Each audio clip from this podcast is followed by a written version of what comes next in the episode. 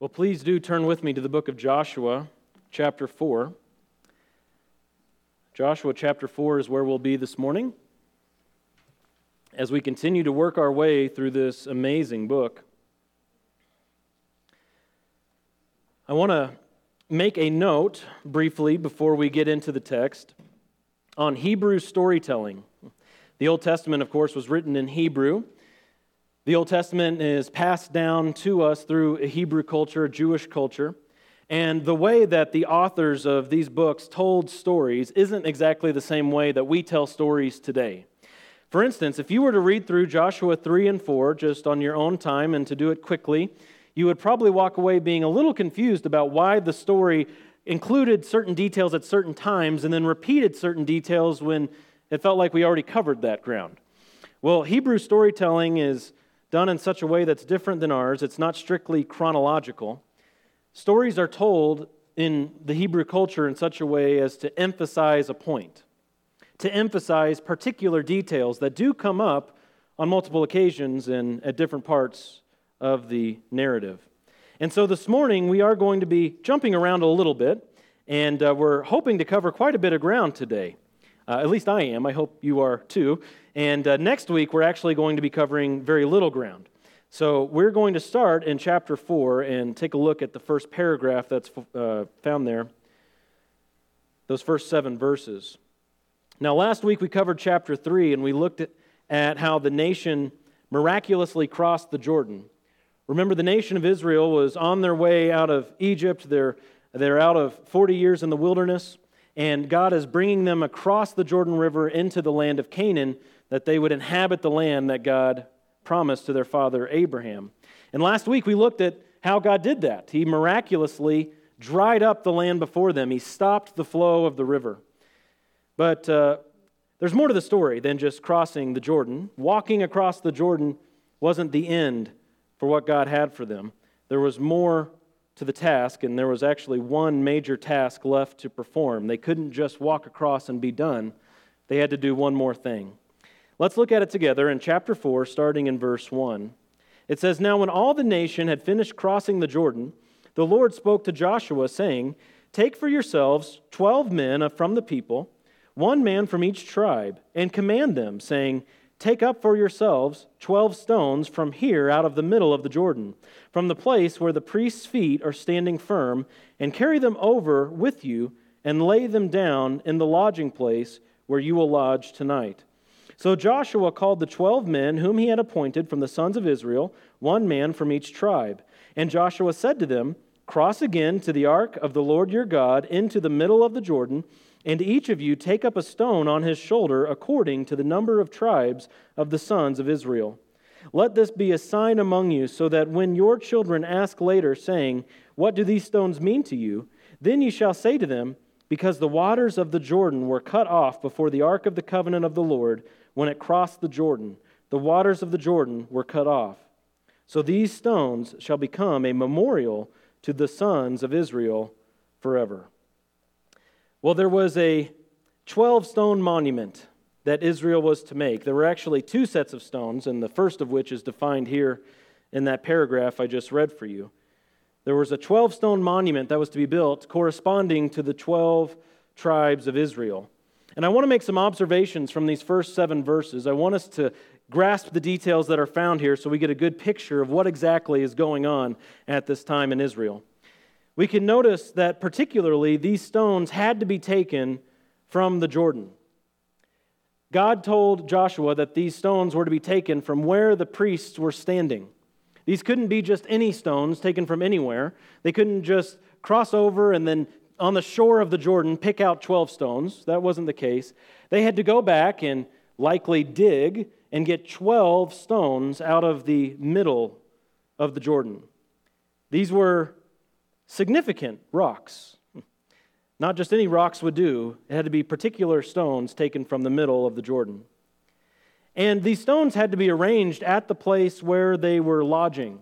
They were to be taken out of the Jordan and not just set up right when they got to the edge of the water or edge of the bank, just like a big relief as they're carrying this huge stone. Surely it was a lot of effort. They had to go to the place where they were lodging and they were to be set up there. And it wasn't to be done sometime. This wasn't something that God said, on your own time, figure it out, you know, before sundown, do it. And that wasn't it. It was immediate. Immediately, they were to perform this task. And if you look down at verse 8 with me, you see, thus the sons of Israel did as Joshua commanded. They, they did it right away. These rocks were big, apparently, but not too big. You see in those first seven verses, it's in verse 5 actually, that each man was to take a stone upon his shoulder. So I'm sure he picked out the hairiest, burliest men that they had, really, really strong guys, and they were to throw a stone up on their shoulder as they carried it out to where they were lodging. So you can infer here that this wasn't exactly Stonehenge. If you can picture Stonehenge in your mind, those are some very big stones. I don't think that's what's going on here. Now you may wonder, where were they lodging? Where exactly did this happen?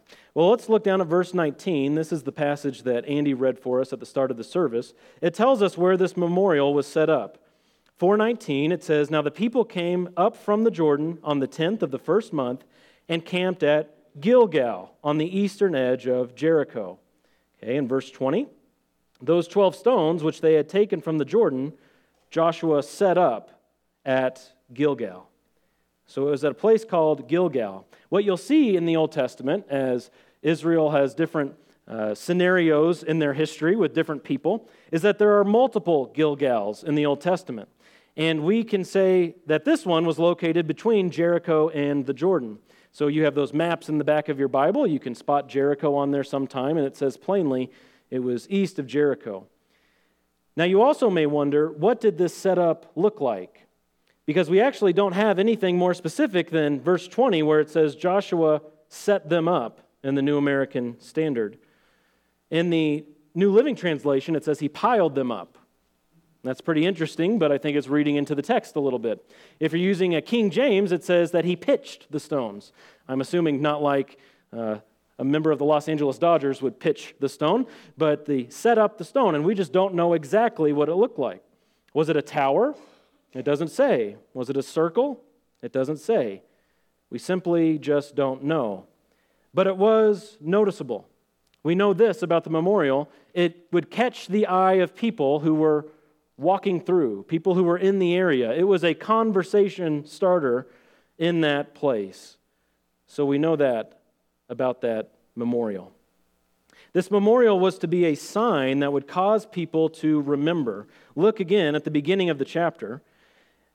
This is the conversation starter aspect, where it says in verse 6 Later on, when your children ask you, What do these stones mean to you?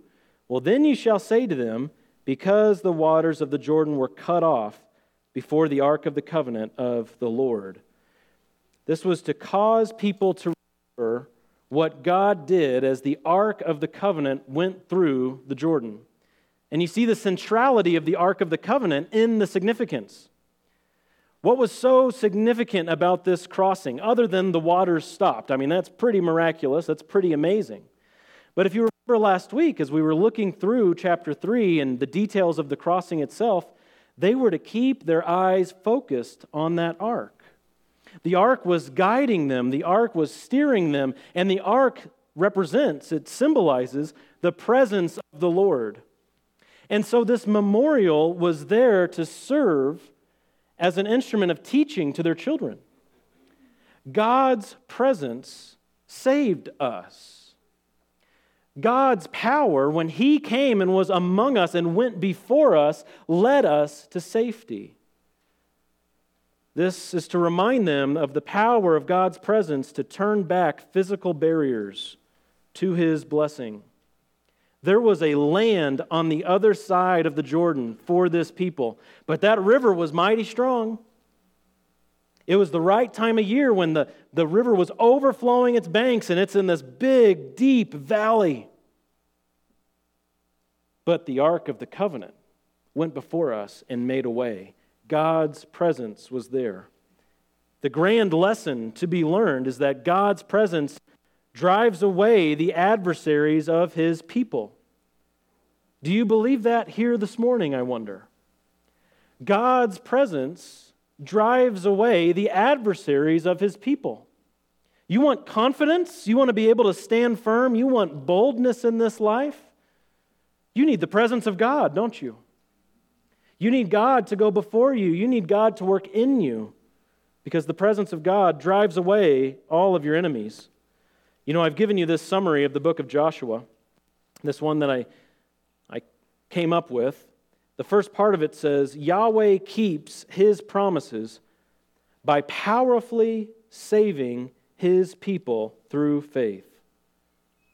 Well, the way that he saved his people here from the mighty Jordan, that was pretty powerful. He powerfully saved his people.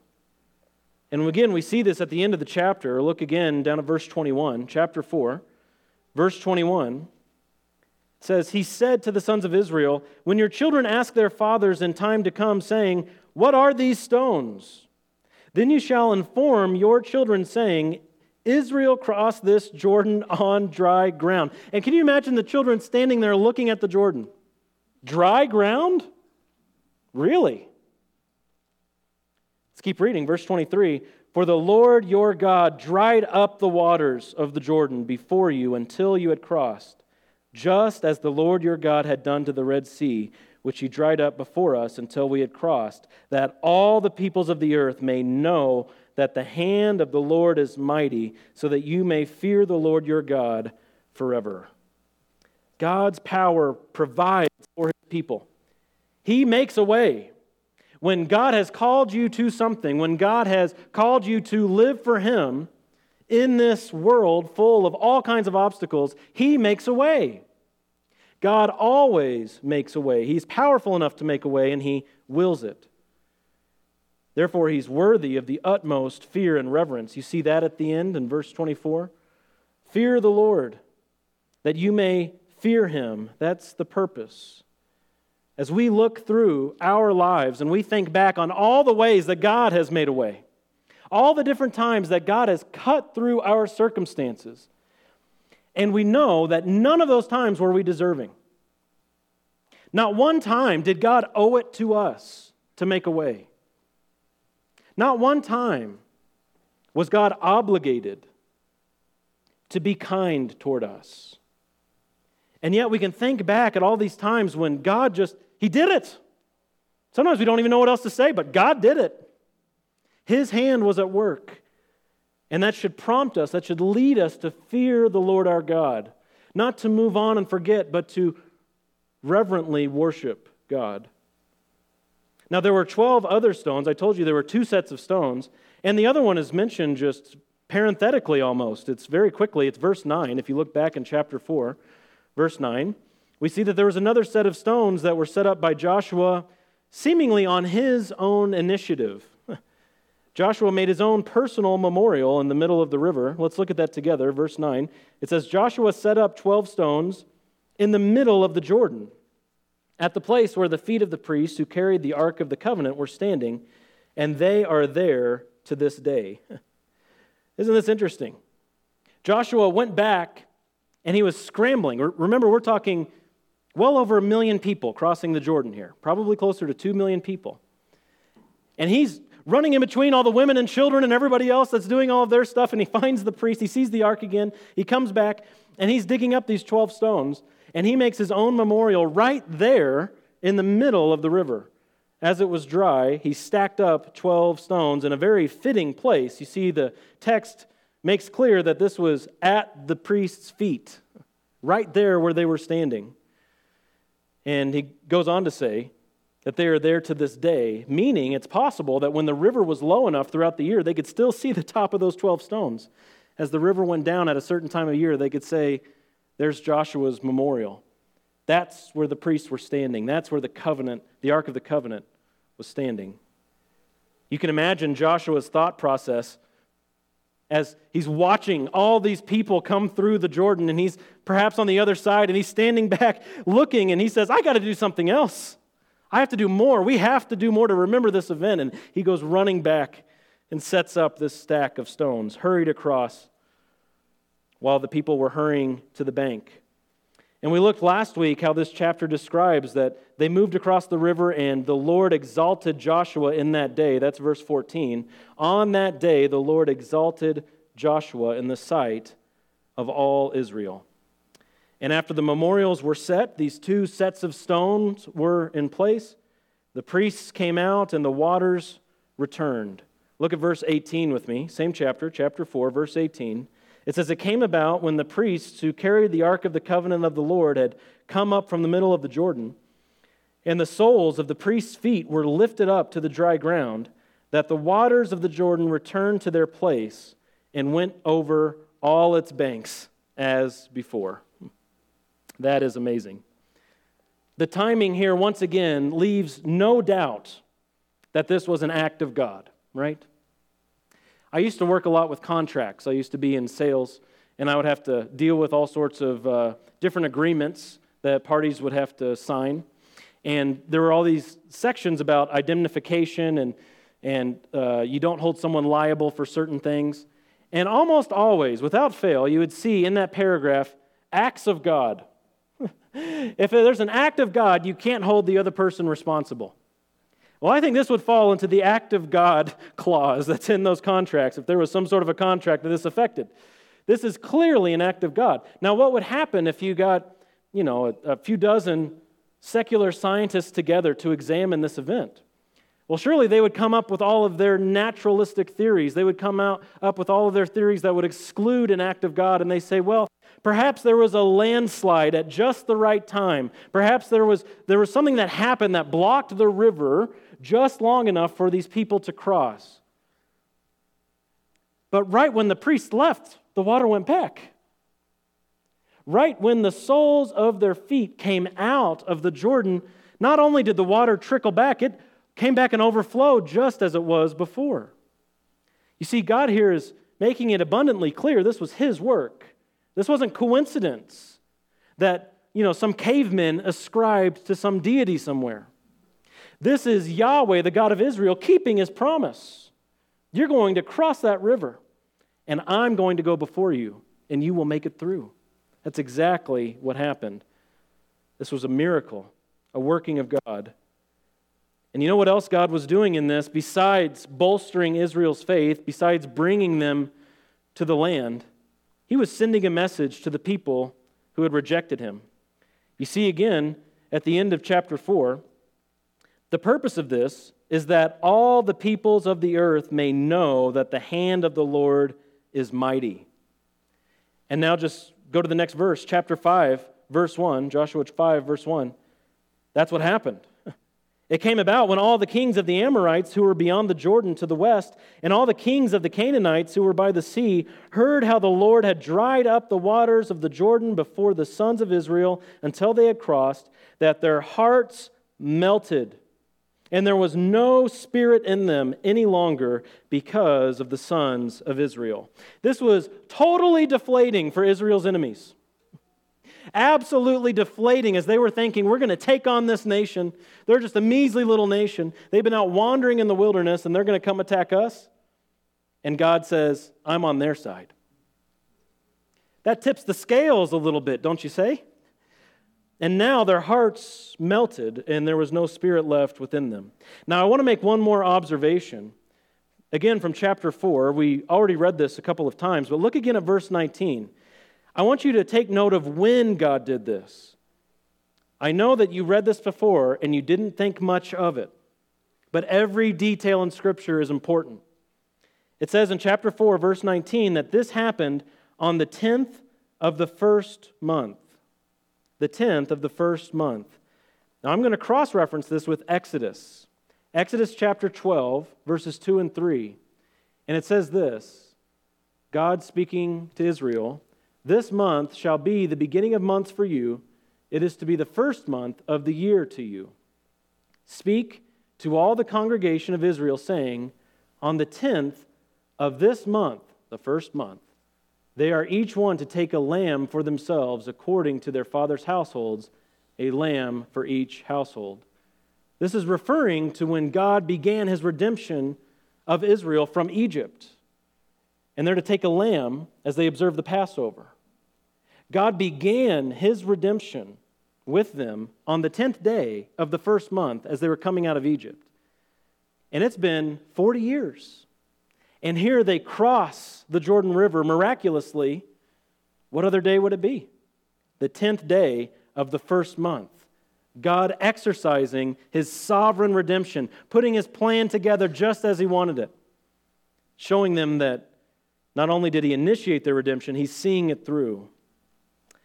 Now, as we reflect on the symbols and the memorials that we see in the text today, not just the stones, there were two sets of stones, but the day itself, this 10th day of the first month, different symbols and memorials that are found through chapter 4, we should ask the question what should we learn from this and how should we apply this to our lives? Well, I want to simply say that God uses symbols and memorials. You know this to a degree that God uses symbols and memorials in the lives of his people to teach us and to instruct us. And there are three main ways that God uses these symbols and memorials. In the same way that he used them in the life of Israel, he's using them in our lives today. The first way that God uses these things is to supplement our failing memory. Did you know you have a failing memory? Some of you are learning more and more about that every day. Or maybe you forgot that God's been teaching you that. These symbols and memorials will supplement our failing memory by making our faith visible. Not only do we forget things individually, but we tend to forget things generationally. We tend to forget things from one generation to the next. And many of you know this as you've gotten older or if you've gotten more mature. What's that word you like, Wayne? Is it mature? Yes, better oh, better, that's better than old. As you've matured, Wayne. Yeah. Perhaps Perhaps you've noticed that the younger generations just don't understand certain things. That there are certain aspects, perhaps about our nation, our country, and what you think we should stand for that they have forgotten or they don't even know. We tend to forget things as time goes on, even important things. Last Sunday, after the church service, my family scooted up to Salt Lake City, and we spent Monday on Antelope Island up there. We had never been to the Salt Lake. It's been over eight years we've been in Utah, and we'd never been to that stinky place. And so we, th- we said we should go and add the pictures to our photo book and all that. So we went up there, and we were walking around on Antelope Island at these different places they have where you can park and look at things. And we stopped at Garr Ranch. And if I don't know if you guys have been there, but that was pretty fascinating. Garr Ranch on Antelope Island. And as you walk around in this place, you see they've preserved certain buildings for a really long time. And they've preserved certain uh, settings where the way that the barn was structured, there were certain elements to that barn that haven't been adjusted in a very long time. And next to a lot of those elements, you'll find a placard that explains what's going on. And let me tell you, Garr Ranch, it was named after a guy whose last name was Garr. This poor dude, he was a widow with nine kids. He was sent by the religious organization he was a part of, he was sent out to this island with 10,000 sheep. A widow with nine kids and 10,000 sheep to watch on this stinky island in the middle of the Salt Lake. And he was told to build a house and to maintain this ranch. I can't imagine. Now, without the placards, I would have no idea. if, there was, if there was no protection of that, if there was no conservation going on, I would have no idea that any of that happened. And so we know just simply in life that by building memorials and setting up certain placards or notes in different places, we can pass on the memory of something that's important. Symbols and memorials supplement our failing memory. We really know this in our culture. How do we ensure that the legacy of Martin Luther King Jr. is preserved? He gets his own day, right? You go to the mailbox and there's nothing there. Oh, yeah, Martin Luther King. I'm a baseball fan. How does Major League Baseball protect the legacy of Jackie Robinson? They've retired number 42 across all of baseball, and there's one game a year where every player on every team wears 42. You think that's significant? Think that helps them remember? What are we doing right now as Christians? We're gathering on the first day of the week. Why do we meet on the first day of the week? We're remembering the legacy of our Savior who rose from the dead. This is the day that Jesus resurrected. It's the Lord's Day. And we're very, very good at forgetting what we should remember. We need these things. Symbols, memorials supplement our failing memory. Even the most basic tenets of our faith, the most basic events of our life, we forget. It's why I titled this message the way I did. Don't forget to remember is the title of the message. And that's actually taken from a children's song that we like to play for our children, where the one singing, she says, Don't forget to remember you're never alone. Don't forget to remember you're dearly loved. Don't forget to remember God will guide you. Because we are so prone to forget, aren't we? How many times have we been in total desperation and God delivered us just so days, hours, minutes, we move on and forget. Don't forget to remember. Symbols, memorials supplement our failing memory by making our faith visible. Secondly, symbols and memorials help us maintain a godly emphasis in our everyday lives. A godly emphasis in our everyday lives. It is a constant challenge, don't you know, to keep the main things the main things in life. To keep in front of us what is most important, to not let those most important things get overshadowed by all the buzzing that's going on around us all day, all these things that will eventually fade away. Sometimes God uses symbols and memorials to help us maintain our emphasis. And we see this in the story that's before us today. Look at chapter 5 again with me, starting at verse 2. Think about how interesting this is. After the nation crosses the Jordan, look at what God has them do. Joshua 5, verse 2, it says, At that time the Lord said to Joshua, Make for yourself flint knives and circumcise again the sons of Israel the second time. So Joshua made himself flint knives and circumcised the sons of Israel at Gibeath Harloth. I hadn't thought about how I was going to pronounce that until just now. Uh, that's, you know, working by yourself. You never have to really say things out loud. And so that one sneaked up on me. Verse 4 This is the reason why Joshua circumcised them. All the people who came out of Egypt who were males, all the men of war, died in the wilderness along the way after they came out of Egypt. For all the people who came out were circumcised, but all the people who were born in the wilderness along the way as they came out of Egypt had not been circumcised. For the sons of Israel walked 40 years in the wilderness until all the nation, that is, the men of war who came out of Egypt, perished, because they did not listen to the voice of the Lord, to whom, to whom the Lord had sworn that he would not let them see the land, which the Lord had sworn to their fathers to give us, a land flowing with milk and honey. Their children, whom he raised up in their place, Joshua circumcised, for they were uncircumcised, because they had not circumcised them along the way. Well, it starts off in verse 2 by saying that this was a second time. Now, this was not a second time for the same generation. These aren't people who are getting circumcised individually two times, but a second mass event of circumcision among the Israelites. And what was circumcision? Why did this have to happen now? Well, circumcision was a memorial sign of the covenant that God made with Abraham. God made with Abraham an unconditional covenant. This was all the way back starting in Genesis 12. And then in Genesis 17, God introduces circumcision to Abraham and says that this practice is to continue as a sign of the covenant between the two of them. God was putting the emphasis on this covenant with Israel, wasn't he? As they came out of the water and or the dry land and the water was behind them, they had before them a land to conquer.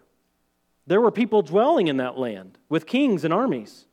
But before they could go on and take on their enemies, God says, all the males need to be circumcised a second time. Listen to what Francis Schaeffer says, commenting on this event. He says, This circumcising was a strange thing for Joshua, a keen military commander, to do. He was incapacitating his whole fighting force an absolutely unmilitary act. It is silly to march your men right into the teeth of the enemy and then disable your own people. Joshua did it, nevertheless, because God told him to. God wanted them to keep their focus on Him and His promises, didn't He? And this couldn't wait, it had to be done. He gave them their emphasis.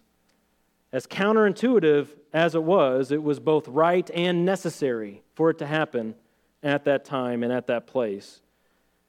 Again, this is making their faith visible. It's making the substance of their faith visible, a reminder of God's promises, setting them apart as a holy people, and necessary for them if they were to participate in the Passover.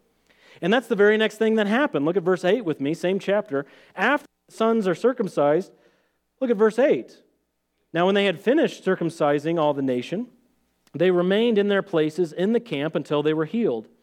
Then the Lord said to Joshua, Today I have rolled away the reproach of Egypt from you. So the name of that place is called Gilgal to this day. While the sons of Israel camped at Gilgal, they observed the Passover on the evening of the 14th day of the month on the desert plains of Jericho. Well, this is just the third time in Israel's history that they had observed the Passover, if you can believe it. The first time, of course, was when it was instituted there in, in Egypt. And there was one more time you can read about in the book of Numbers. But this was a critically important feast for them, and this was done for the first time in a positive context as a free people. This is the first time that they had gotten together and they had this feast, this memorial feast, as a free people with the shame rolled back from Egypt. I love that phrase in verse 9.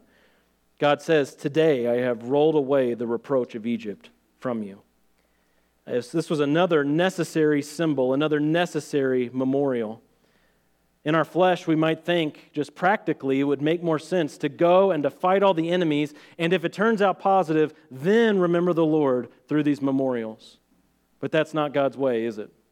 God's way is maintain your emphasis today, keep your eyes fixed on me.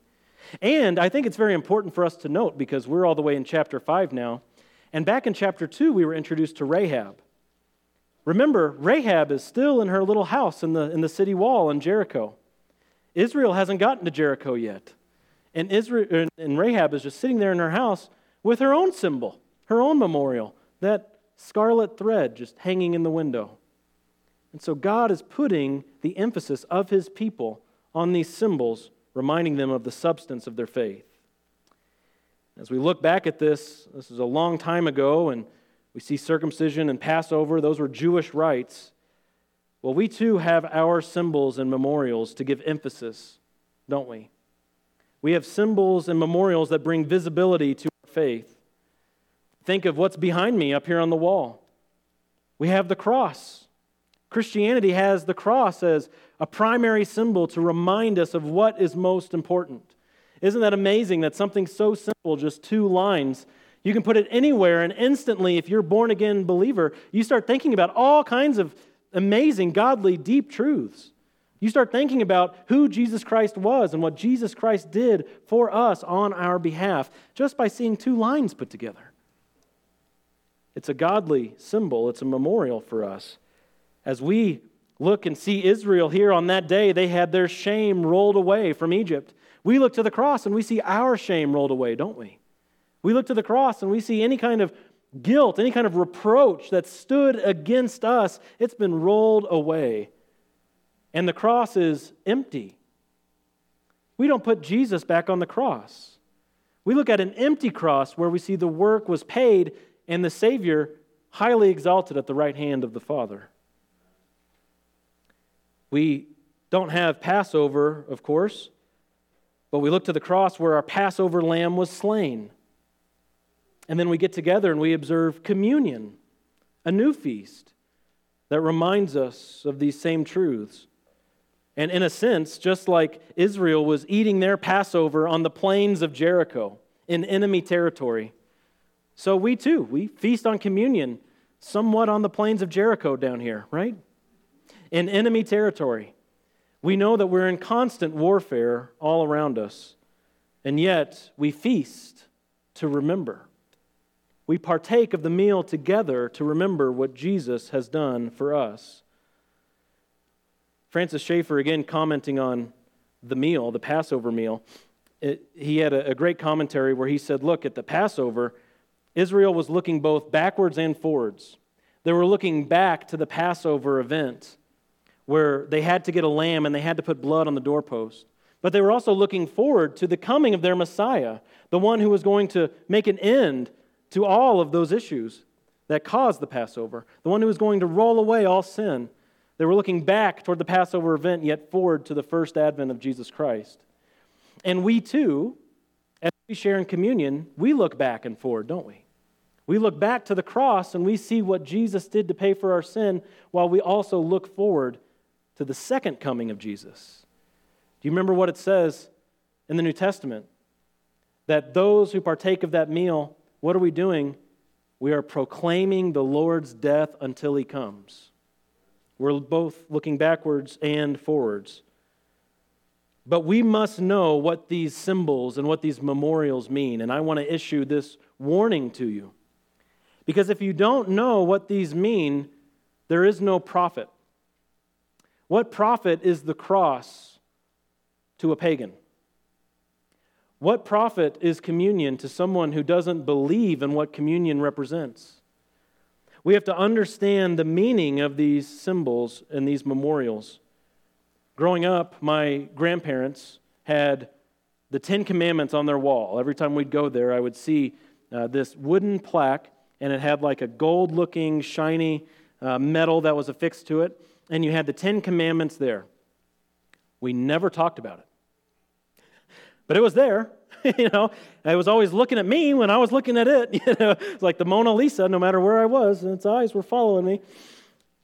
Growing up, by my front door, we had a big white Bible with a picture of what was supposed to be Jesus on the front. As I don't know who it was, but it was supposed to be Jesus. And there it was.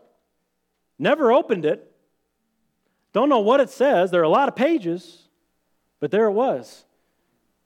And the eyes of that painting were following me every time I'd walk by. But you see, those symbols, they profited me nothing. I didn't grow up in a Christian home. I never heard the gospel growing up. I heard, obey the Ten Commandments and get baptized and you'll be fine. We didn't know what the Ten Commandments were. Hopefully, don't cuss is one of them, and I'll try to do that. We have to know the meaning of these symbols that God has given us. We have to know the meaning of these memorials that God has given the church so that we can instruct others, so that we can teach people what the gospel is, that it would be a profit to them. Because when the memorial or when the symbol is coupled with spiritual knowledge, there's a right emphasis that's maintained. With spiritual knowledge, it becomes much more effective. Yet there is one more danger, too, before I get to the third way that God uses symbols and memorials. I want to give you one more danger to avoid. We must never let a good thing become an idol. We must never let a good thing become a God thing. These symbols and memorials that are in our lives that God has given us, they're not to become icons in the Christian life where we think that we need these types of elements to experience true worship. I just read recently about King Hezekiah, and you can really easily miss it if you're just breezing through the Old Testament. It says that King Hezekiah destroyed Moses' bronze serpent. You remember the serpent that Moses lifted up and the people were healed? It's because the people started offering incense to the symbol. People started worshiping the memorial. Well, God is the only one on the throne. There is no room for a bronze serpent on the throne. You don't bow the knee before a symbol. And so they do help us maintain a godly emphasis, but we always must watch for worship of symbols. The third and final way that God uses symbols and memorials in our lives is to reach others. And we see that clearly again in our text today, where that memorial of the 12 stones, again, this is back in 424, Joshua 424. This memorial was so that all the peoples of the earth may know that the hand of the Lord is mighty. Have you noticed that symbols and memorials create natural opportunities for questions? Every time that we have communion here, it's the second Sunday of the month, every time we have communion, it's like an opportunity to talk to somebody about what on earth is going on. If this is someone's first time coming, a communion Sunday, usually that person is a little confused about what we're up to. Well, that creates a natural conversation, doesn't it? This Gilgal memorial of the 12 stones, we see that was particularly for reaching their children. Again, going back to the start of chapter 4, remember it says in verse 6, Joshua 4 6, so that when your children ask later, it's for when the children ask. And again in verse 21, when your children ask their fathers. This was a means of reaching their own children with the truth of God, telling them what God had done for them. This Jordan event happened for the sake of all Israel, even the children, and they were to be instructed. They were to remember what God had done, they were to worship God. And we should want to make the faith visible to our children through these symbols and memorials that God has given us. And perhaps there's a special way that you can do that in your own home, where people who come into your house, when they see something, they'll have a question, and you'll say, Let me tell you about my God. Let me tell you what my God did. There are all kinds of ways that God might lead you to do that. And this is especially helpful for children who are raised in Christian homes. Many of these children don't have a clear date of when they were born again. Many of them will grow up to be Christians, but they won't be able to point back to a single time and say, It was at that time I was sitting under that tree on that day in that year, and that's when I was regenerated. For some of us, our testimonies are that stark, but for many, they aren't. And so, our children who are growing up in homes like, like ours, Christian homes, they may need something to help remind them of what God has done, even a little more than those who get saved later in life, making the faith visible. You can think of the babies who went into Canaan in Israel. They crossed the Jordan River perhaps in a stroller. What would they remember? They needed something to remind them, and God gave them a memorial.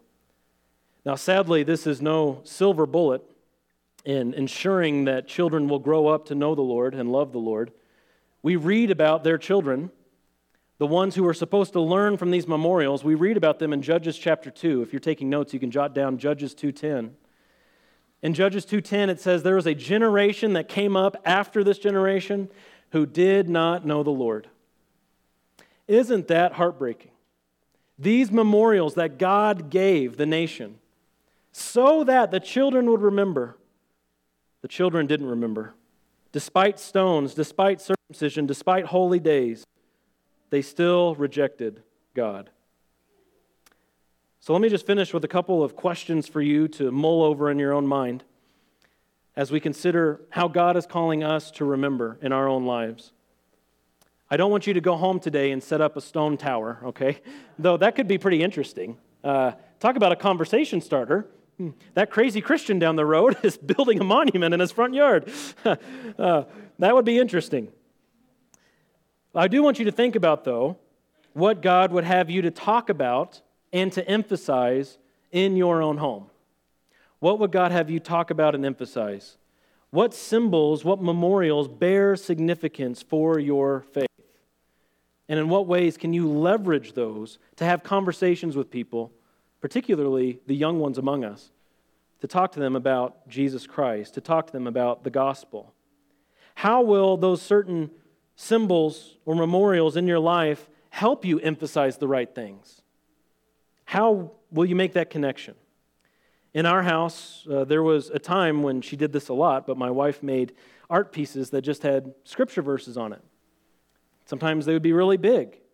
And I just loved seeing, and I still do, some of them are still hanging. I love seeing those hanging in our home, a reminder of what God has, has called us to do, what God has called us to think, how God has called us to live, to see that on our walls. And I love too that we'd pick out like some some deep verses, not just like John 3:16, you know, and verses like that, but when someone comes in, it's like, "Oh, I've never read that before." Think about how God might call you to emphasize, to memorialize what he has said and what he has done even in your own home. And this is important because what happens when we forget? Ironically, you may not remember, right? but what happens when we forget? Well, we read in the book of Judges what happens. We do what is right in our own eyes. When we don't remember, we get very self centered and we get very pragmatic and we aren't serving the Lord the way He's called us to serve Him. We lose our focus. So I want to close today with the passage from the New Testament as we think, as Christians, how we are supposed to go about this life remembering. I want to read to you Colossians 3, verses 2 through 4. Set your mind on the things above, not on the things that are on earth. For you have died, and your life is hidden with Christ in God. When Christ, who is our life, is revealed, then you also will be revealed with him in glory. Let's pray. God, we thank you so much for the ways that you graciously, gently remind us, the ways that you bring to our memory what you have done and why you are worthy of worship.